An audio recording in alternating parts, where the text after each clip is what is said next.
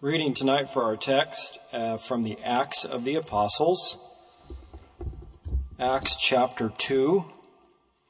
We'll look tonight at verses forty-six and forty-seven, Acts two, forty-six and forty-seven. And they, continuing daily with one accord in the temple and breaking bread from house to house, did eat their meat with gladness and singleness of heart, praising God and having favor with all the people. And the Lord added to the church daily such as should be saved. The first forty-one verses of this second chapter of Acts is really a, a summary of what happened at Pentecost. In the Hebrew, it would have been called Shavuot. And we do know that the word pente in the Greek simply means five, sort of like the Pentagon has five sides. But this word Pentecost in its entirety literally means the fiftieth day from what would be referred to as the festival of first fruits, or the day that Jesus Christ rose from the dead in his own power. It always lands on Sunday. Now, we do know that Luke, he wrote this particular book, and between Luke's gospel and the book of Acts, he wrote over twenty-seven percent of the New Testament. And as you read Luke, you find that he likes to focus on the humanity of Christ because, of course, Luke was a doctor, and if we understand correctly, he was the only Gentile writer of the New Testament. In the third chapter of Luke, he provides the genealogy of Christ, and he takes his genealogy all the way back to Adam, the bloodline of Christ. We also know that twenty-six times in Luke's gospel, Jesus is referred to as the Son of Man. Sometimes it's Jesus himself speaking, and sometimes it's Luke writing about the Lord, but that's how Luke thought. He was the Son of Man. He wanted to focus that Christ came and was fully man. Of course, he was fully God. Many see Acts simply as a sequel, the second volume of what Luke was, the gospel according to Saint Luke. And if we look at the final words of what Jesus said as recorded by Luke, in Luke twenty-four, verse forty-nine, he says, "And behold, I send the promise of my Father unto you, but tarry ye in the city of Jerusalem until ye be endued with power from on high." And after this, right before them, Jesus ascends up into heaven, and the Bible says that he had his hands lifted up. It no doubt was quite a sight as they watched the Lord literally and physically go up into heaven. And following these words in Luke twenty-four fifty-two, it says, "And they worshipped him and returned to Jerusalem with great joy." You can see where they went immediately. "And were continually in the temple praising and blessing God." That's the fifty-third verse, the very end there of Luke chapter twenty-four. Well, if we skip over to Luke, excuse me, to Acts of the Apostles, Acts one one. "The former treatise have I made." He's referring to what he had formerly written, the gospel according to Saint Luke. "O Theophilus." Now, Theophilus, we don't really actually know who he was. He's mentioned in Luke's gospel, chapter one, I believe, verse three. But he's saying, "Remember what I wrote unto you about all that the Lord does." In fact, did, excuse me. He said, again in Acts one one, "of all that Jesus began both to do and teach." Some think that since his name means friend of God, maybe he was a title for writing to all Christians or Gentile believers, or maybe he was somebody high up uh, in that particular place or time, because he refers to him as excellent Theophilus in Luke's account, uh, in the gospel according to Saint Luke. But Luke immediately begins to explain uh, to this Theophilus, or all of us that are reading uh, what he wrote, that the disciples immediately followed the command of Jesus. They did exactly what the Lord had told him to do that. And Jesus has had told them, "Go to Jerusalem and don't leave until you've received the power of the Holy Spirit." He says, don't leave until you receive this gift of the Holy Spirit. And in some cases, he refers to him as the uh, the Comforter, but he also refers to him as the Holy Ghost, that they would be baptized, which means to be fully and entirely immersed in the Spirit of God. And so here, fifty days after Jesus had rose from the dead in his own power, we find that Jerusalem would have been a very bustling, busy place at the time. It was Shavuot, or the Feast of Weeks, and it was an exciting time. Back in Deuteronomy, the commandment was, three times in a year shall all thy males appear before the Lord thy God, or in this case, come to Jerusalem, in the place which he shall choose in the Feast of Unleavened Bread. Well, the Lord had just fulfilled unleavened bread, and they would have been there for that time. And number two, in the Feast of Weeks, this particular time. And then, of course, and in the Feast of Tabernacles, which will be fulfilled during the millennial reign. But if we read through this, we see they gathered, they tarried, and they prayed. And Acts two four says, and they were all filled with the Holy Ghost. It says all, not just a few. There weren't uh, onlookers at that time initially of those that were praying, but the scripture says that they were all filled with the Holy Spirit. Imagine being in a prayer meeting where everybody's filled. We've been in prayer meetings where maybe we were being filled, or maybe we were on the sidelines observing those that were being full, being filled. But those here that, that, that took to heart the commandment of the Lord, and they were with one mind, they were in one accord. The Bible says they were all filled with the Holy Ghost. In Acts two, verse five, it says, and there were dwelling at Jerusalem devout men out of every nation under heaven. And I think I've read that, well, I don't know how many times, but I don't haven't always caught that. It says, out of every nation under heaven, they were there. And we know that the news had spread quickly. So a bustling city, those that were gathered, being filled with the Holy Spirit, and what an experience it was. And it was noised abroad, and everybody began talking about it. And the Bible says that a multitude came together, and it uses this word confounded, which means a, an assembly in disorder, confused, stirred up, or in an uproar. They didn't know what to think of this. These folks out of every nation, what they were hearing, what they were seeing. And in verse Uh, seven of Acts chapter two, it says, and they were all amazed and marveled, saying one to another, behold, are not all these which speak Galileans? And how hear we every man in our own tongue wherein we were born? They were hearing clear, distinct languages that they could understand, the languages in which they were born into. It was not gibberish. It was not some made up angelic language. These were clear, distinct languages. The same evidence comes today when we receive the Holy Ghost. Well, we know that Peter, he was emboldened. He had just been filled. He stands up to preach, and first of all, he tells them, this was prophesied by Joel that this would happen, and that signs and wonders would follow. Secondly, he tells them, this is evidence of the last days. two thousand years ago, the last days were kicked off, so to speak. And he tells them, the day of the Lord is coming. And he talks about in his sermon about when Christ will even come back at his revelation. But Peter says, right now, whosoever shall call on the name of the Lord shall be saved. The dispensation of grace, the dispensation of the Holy Spirit, all humanity, any individual that calls on the name of the Lord can and will be saved. Peter tells him that they had crucified Jesus. But he goes on to say that you, you crucified him, but it was predetermined by God that you would do that. Peter begins to paint in his sermon a picture of in heaven. And as you read through that picture, it's of God the Father and God the Son on his right hand. And even to an extent that he's quoting from, I believe, the sixteenth Psalm and then ultimately Psalm one hundred ten, verse one, where the Lord is saying to the Lord, God the Father saying to the Lord Jesus, Psalm one ten, one, the Lord said unto my Lord, sit thou at my right hand until I make thine enemies thy footstool.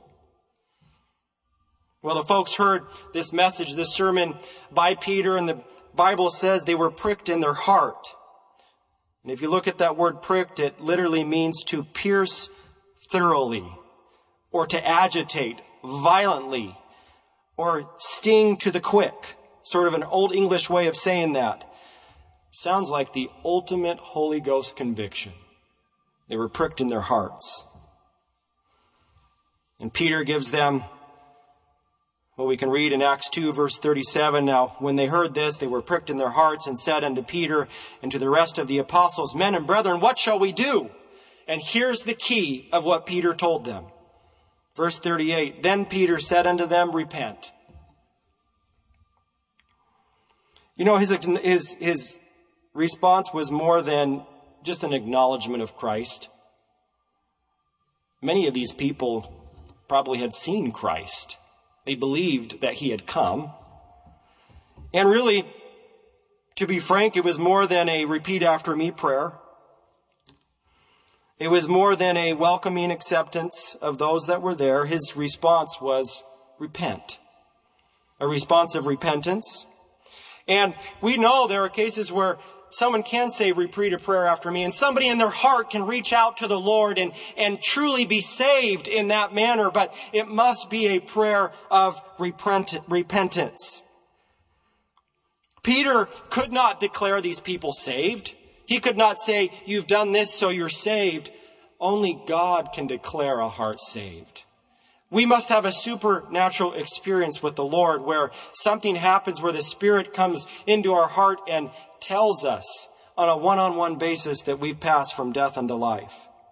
But he goes on to say, it's interesting, he doesn't leave them there. He says, repent and be baptized every one of you in the name of Jesus Christ for the remission of sins. And he's not saying that being baptized in water saves you. It's like if you go to work, you, you, you, you get your work done and then you get paid for the work that you already had done. Typically, you don't get paid ahead of time, do you? Well, we have to repent and be saved. And because of that, we're water baptized. But he goes on to say, and ye shall receive the gift of the Holy Ghost. He preaches a full gospel unto them right away. And so do we. You can be saved, you can be sanctified, and you can be filled with the Holy Spirit. Peter tells them, then of course we know that there is this promise to all humanity. An international call or promise to all human beings throughout all the world, and he's even points into time, uh, into generations future, that the promise is unto them. It's for the whosoever will. It's for all walks of life. It's for the entire world. And in verse forty-one of Acts two, it says, and they that gladly received his word were baptized, and the same day were that were added. There were added unto them about three thousand souls. And really, verse forty-two to the end of this particular chapter, Acts chapter two, it's a summary of what continued to happen in the early days here. A new era had started. Verse forty-six, and they continuing daily with one accord in the temple and breaking bread from house to house did eat with meat with gladness and singleness of heart. I think that speaks of unity, being on the same page. Agape love towards one another and singleness of heart. In verse forty-seven of our text, praising God and having favor with all the people. And the Lord added to the church daily such as should be saved. The church had begun. This was the beginning of the church of Christ. This is when the body of Christ began. We point back to this time. And Jesus today continues to prepare for himself a church. A group that stands out above all other group, a group from all nations, all peoples, all lands, all walks of life, the world over, every background, people everywhere can be a part of the Church of Christ. People that sometimes it's referred to as this mystical group because we know it's set up in the hearts of those that are believers, those that have had this supernatural experience with the Lord, that they have become a part of the body of Christ. And we know that anyone can be a part of the body of Christ. This is the first location in the book of Acts where followers of Christ are called the church. We do find three times in Matthew's account where the church is referred to either by the Lord or otherwise. But really here in Acts two forty-seven, this is where something changes. It's the time for the church to take center stage with Christ being the head over the church. And in fact, if I understand correctly, there are seventy-seven verses in the New Testament going forward where we find the body of believers, the bride of Christ called the church, where Christ is ahead. And you know, I've wondered today. We know that the Lord is coming back. We've heard it in testimony tonight. We know that some things have happened over the last year that we didn't expect. We couldn't have anticipated. We can look at, like Sister Jennifer testified, Israel right now. I, I quickly pulled up some headlines before church tonight. Rockets launched from Syria and Palestinian solidarity riots on border. From Palestinian, amid Palestinian uh, solitary riots on border. That's from the Jerusalem Post. Netanyahu vows unrelenting response to Hamas. Arab Jews' violence spreads. That's from the Times of Israel. Israel masses troops on Gaza border. I believe this was from yesterday uh, as conflict escalates. D W News. You know, at some point, there's going to be a point of no return. One of these conflicts, one of these times will absolutely explode. The nations that the prophet Ezekiel would be postured against Israel at the time of the end, they're all aligned. They're postured against Israel today. The Bible predicts that Israel will be on her own at the end. And if we look around, the world is knocking on that door right now. And all that matters is, are you a part of the church? Are we a part of the bride of Christ? The writer of Hebrews refers to it this way, the general assembly and church of the firstborn. I like that. Which are written in heaven. There is a literal book in heaven with names written in it. And your name's either there or it's not. We want to check and make sure, is my name there? Is your name there? Is our name there? Are we in that book which is has names written in heaven? Paul, in writing to the church at Ephesus, says that it's a glorious church. These are bold words. Not having spot or wrinkle or any such thing, but that it should be holy and without blemish. I want the Lord to search my heart, my mind, my life, and find out, is there any spot? Is there any blemish? Is there any wrinkle? Paul, in writing to the Corinthians, referred to this group of believers as follows. Now ye are the body of Christ, and members in particular. The Lord designed a body to work together in unison. You've all stubbed your toe. It hurts. Your whole mindset is about the pain in that toe, right? You realize that there are Christians that are martyred daily for their faith even today. There's an organization called Open Doors, and they track this sort of information, and apparently they, they believe that eight Christians every day are killed for their faith. And they they put out a list each year of, of the top more difficult places to live as a Christian. This is their most recent order. North Korea, number two, Afghanistan, Somalia, Libya, Pakistan, Eritrea, Yemen, Iran. The list goes on and on. They estimate millions of Christians face either what they call high or extreme levels of persecution for their faith. And if we say we're part of the body of Christ, we're part of the church, do we even realize what some in the body of Christ are going for, through? and the prayer that we should have for those and the realization for what they are going through. And, and we've gone through some different things even in our culture and our society that maybe we didn't expect. And our prayer should be for the church. Some have pointed to that the church started in the home, and some believe the church will end in the home before the Christ comes back to pray, take his church back. These are all members of the body of Christ. John the Revelator refers to the body of believers as the bride of Christ.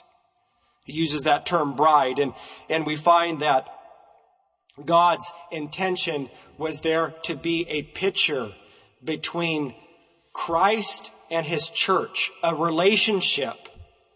And it's no wonder that marriage is so sacred. When God set up marriage in the garden between Adam and Eve, it was before the fall. It was the only contract that took place before the fall. All of our other contracts are because of the fall after it, because humanity can't trust one another. But there's a parallel between Christ and his church. And there's a parallel in marriage, which is sacred.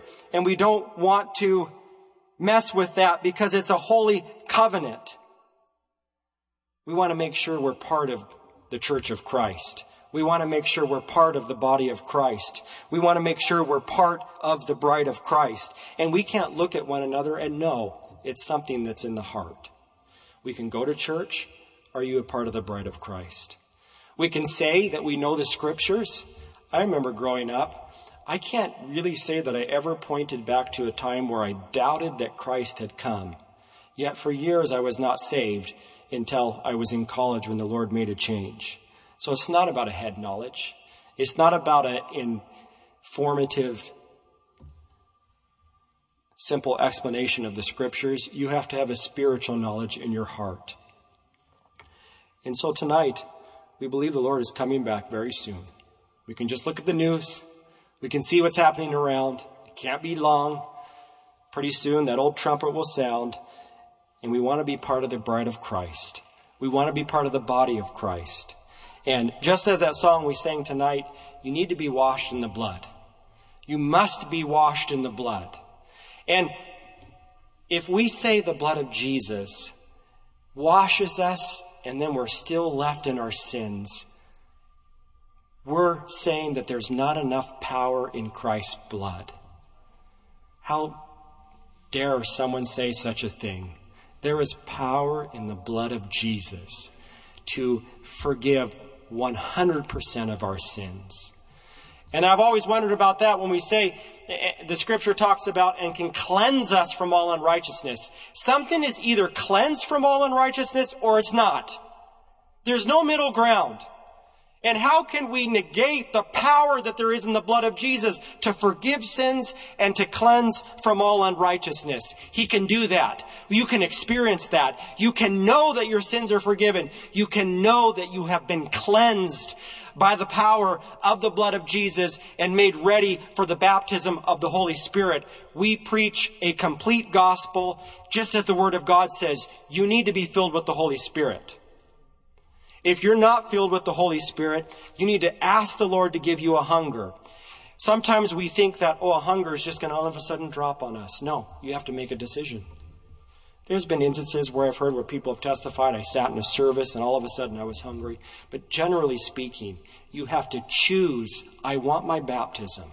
I want to draw closer to the Lord. And when you make those decisions, you're going to do things that position your prayer life, your priorities, in order to seek the Lord. And pretty soon you'll find a hunger in your heart. And then pretty soon you'll get desperate and you'll get to a point where you'll have to have the baptism of the Holy Spirit. The scripture talks about coming boldly to the throne of grace, because when you come the Lord's way, it's guaranteed that he'll keep his end of his promise, his end of the deal, we might say. You need to be saved, you need to be sanctified, and you need to be filled with the Holy Spirit. The song is five hundred six, Come Out and Pray.